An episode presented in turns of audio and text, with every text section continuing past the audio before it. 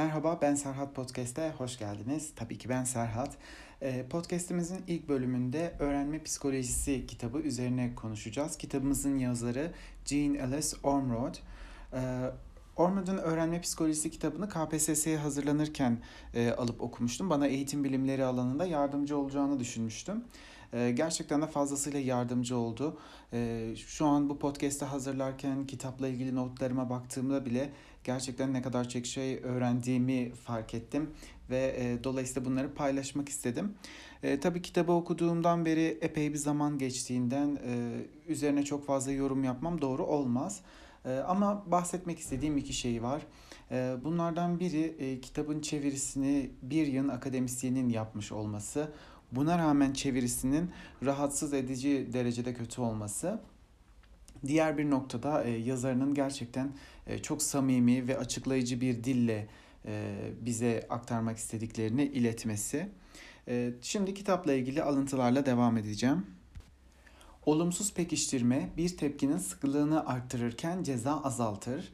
Genel anlamda kınama hemen uygulandığında ve kısa ve duygudan uzak olduğunda en etkilidir. Ayrıca cezalandırılan kişiye çok yakın durarak kısık sesle konuşulduğunda belki de akranlarının dikkatini çekmediğinden daha çok işe yaramaktadır. En doğru uygulama kınama yaparken öğrencinin daha güzel davranabilecek kapasitede olduğunun belirtilmesidir. Ee, ben kendi açımdan düşündüğümde sanırım işte yanlış yaptığım şeylere örnek olarak şunu verebiliriz.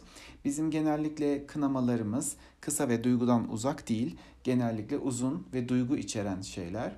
Ancak bunu yapmamamız gerektiğinden bahsedilmiş.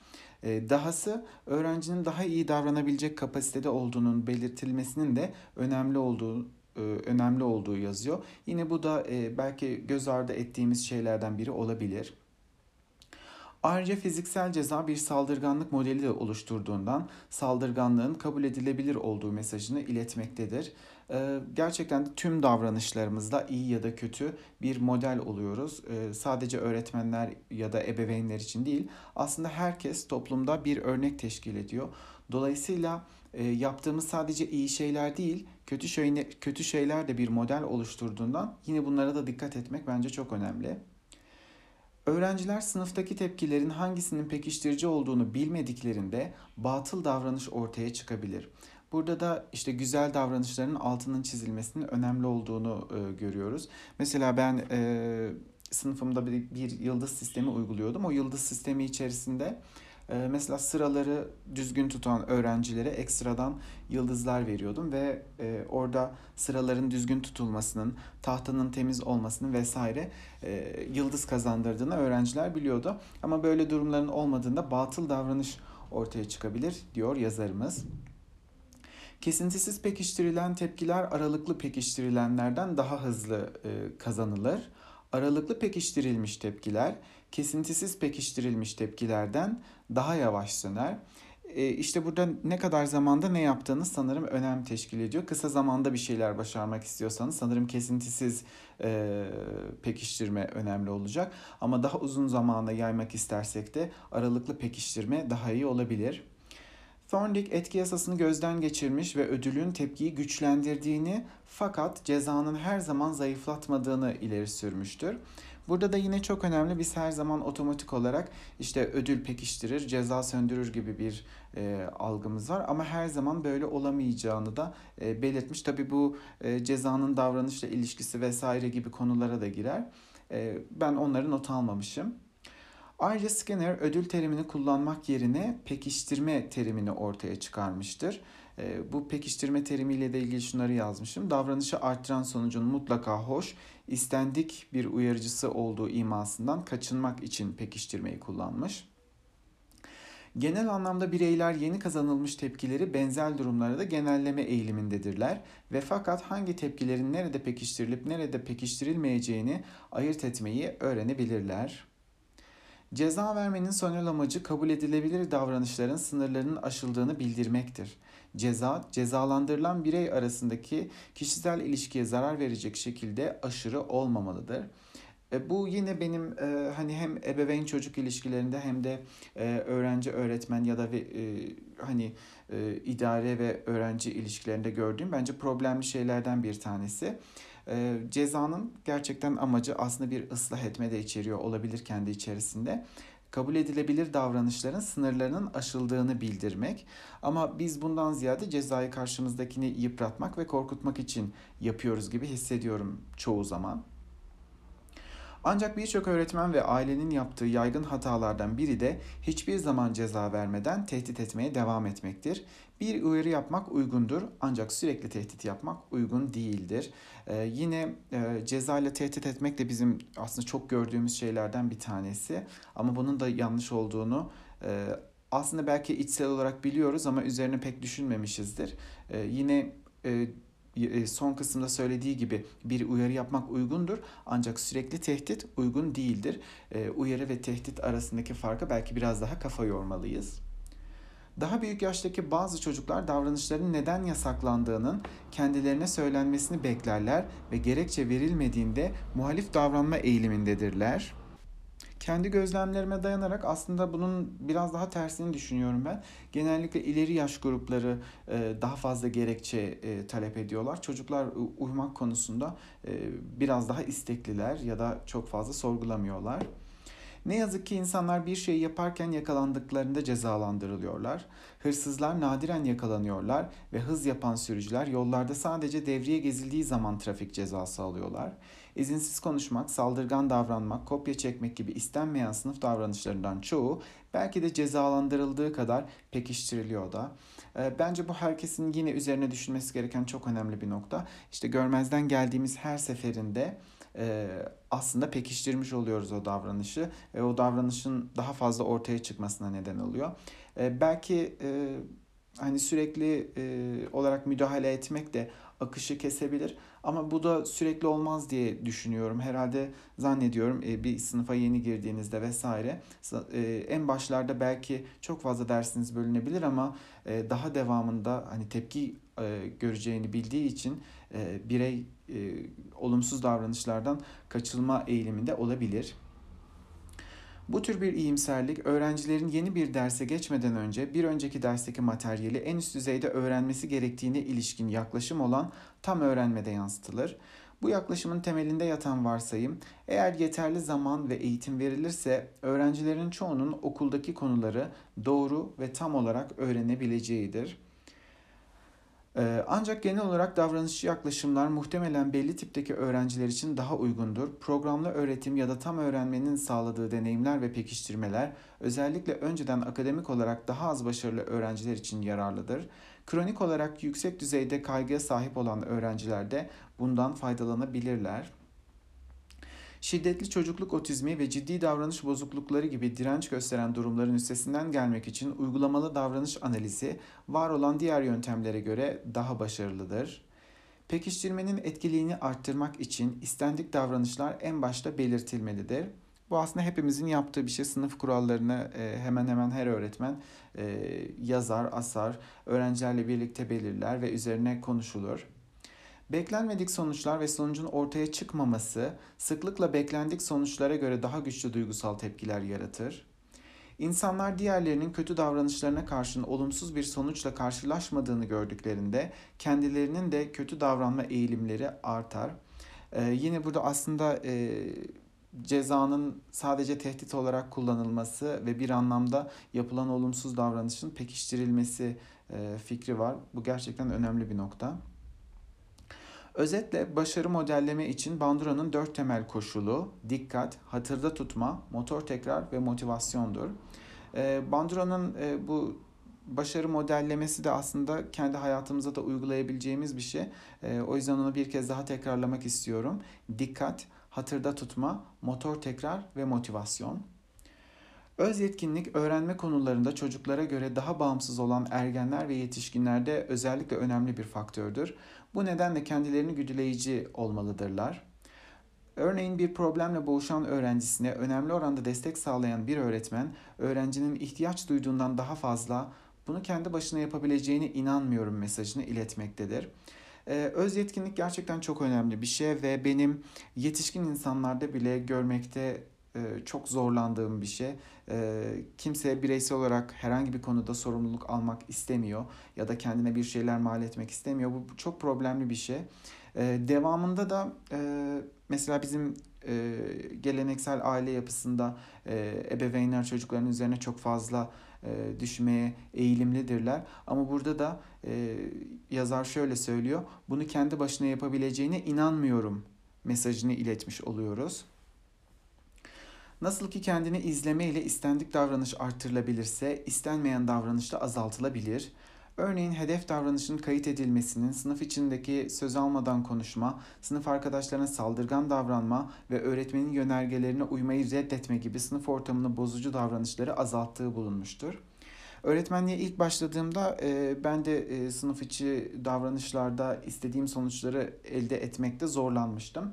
Daha sonra öğrencilerin davranışlarını not almaya başladım ve sonraki hafta gittiğimde geçen hafta işte bu isimler böyle yapmıştı diye söylediğimde onların kayıt altında tutulduğunu fark edip e, o davranışlarda hızlı bir düşüş oldu. E, yeni öğretmenlere tavsiye edebilirim o yüzden. Öğretmenler öğrencilerin kendilerinin de önemli şeyler başarma potansiyeline sahip olduklarını fark etmelerine yardım edebilir. Burada yine öğrencinin öz yetkinlik kazanmasıyla ilgili çok önemli bir durum. Tolman'ın görüşüne göre öğrenmeden ziyade pekiştireç performansı etkiler ve öğreniler davranışının sergilenme olasılığını arttırır. Geçtal psikolojisi olarak bilinen bu bakış açısı öğrenme, problem çözme ve algıda örgütsel süreçlerin önemini vurgulamıştır. Bunlar biraz daha KPSS'ye yönelik notlarım. Ee, depolama şekilleri özellikle dil temelli bilgi de dahil kısa süreli hafızada depolanan birçok bilgi işitsel formda kodlanır. Bu önemli bir şeydi. Örneğin F harfine işitsel olarak S harfi 131 kere hatırlanırken görsel olarak bu harfe benzeyen P harfi 14 kez hatırlanmıştır. Ee, şöyle devam edelim. Bu tarz bulgular bilgilerin uzun süreli hafızada depolanması konusunda çeşitli özellikleri ortaya çıkarır. Ee, seçicidir, yapılandırmacıdır, genellikle değiştirir ve bir dereceye kadar öğrenen kişinin mevcut bilgiye, e, mevcut bilgisine dayanır diyor. Uzun süreli hafızada eğer bir şeyleri saklamak istiyorsanız bunlara dikkat edebilirsiniz siz de.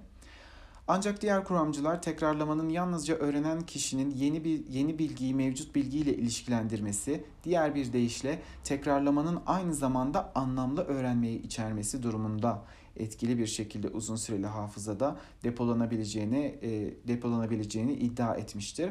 E, anlamlı bir öğrenmek, anlamlı bir öğrenme de burada önemli bir ifade. E, çünkü ben her ne kadar bir İngilizce öğretmeni olsam da hala sözcük ezberlemeye devam ediyorum. E, genellikle Memrise üzerinden sözcük ve anlamını eşleştirmeye çalışıyorum. Ama zaman zaman e, ya da bazı sözcükler beni çok zorluyor. E, o sözcüklerle ilgili internetten bir cümle arayıp onları da kaydediyorum e, Memrise içerisine.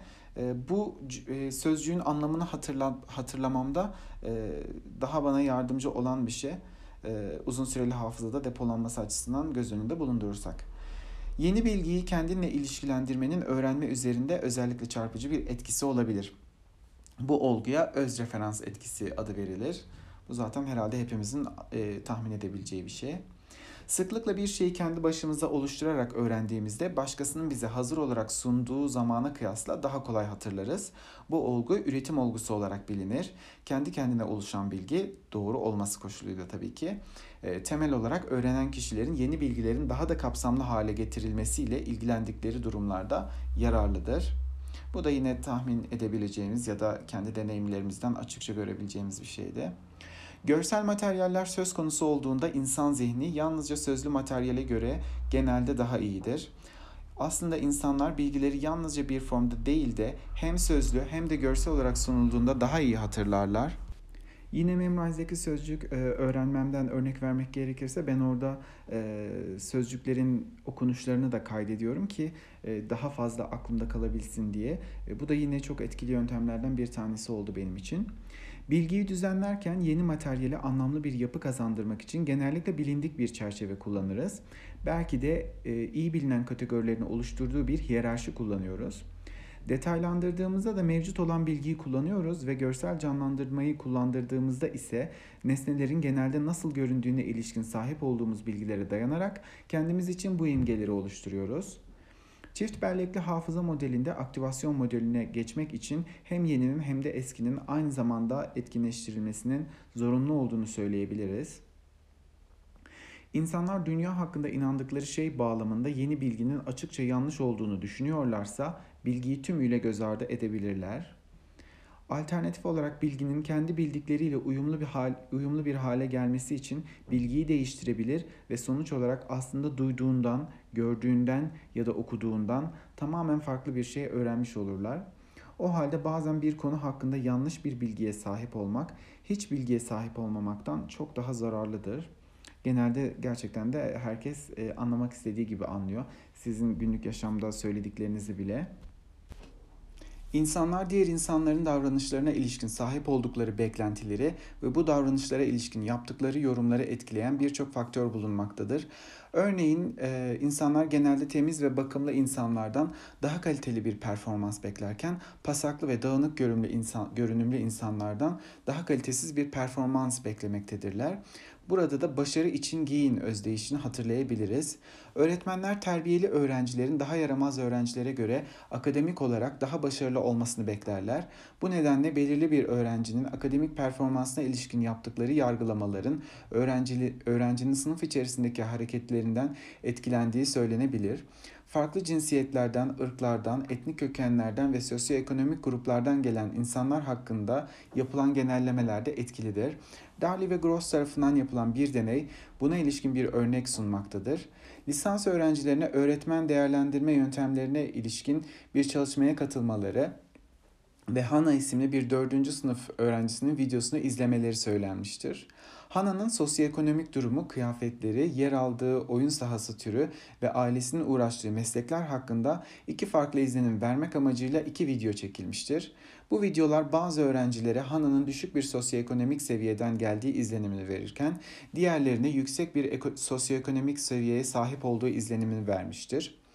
Daha sonra bütün öğrenciler Hana'nın bir sözlü sınava tabi tutulduğu videoyu izlemişlerdir. Bu sınavda ortalama düzeyde başarı göstermiş Hana ve Hana'yı çeşitli özellik, özellikler bazında değerlendirmeleri istenmiştir.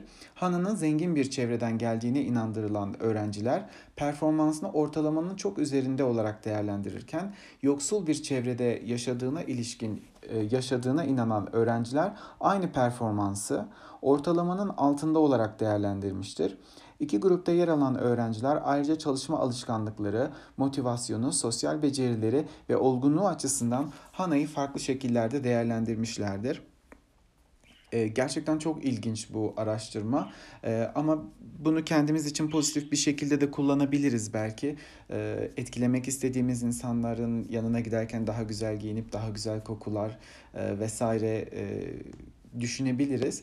Ee, öğretmen öğrenci ilişkisine dönecek olursak e, burada aslında ben şunu da fark ettim. E, daha güzel yazan öğrencilerin sanki daha çalışkan ya da daha başarılı olduğu gibi bir e, hisse de kapılıyor insan zaman zaman. Bu da yine ilginçti ama e, objektif bakabilmek için bunlara e, dikkat etmek gerekiyor. Bilinçli bir farkındalığımız olması gerekiyor. Ee, ben Serhat'ın Ben Serhat Podcast'inin ilk cep yayınını e, bu şekilde tamamlamış olduk. Ama e, öğrenme psikolojisi kitabı ile ilgili notlarımız bitmedi. İkinci bölümde öğrenme psikolojisi ile ilgili e, notlara devam edeceğiz. Görüşmek üzere kendinize iyi bakın.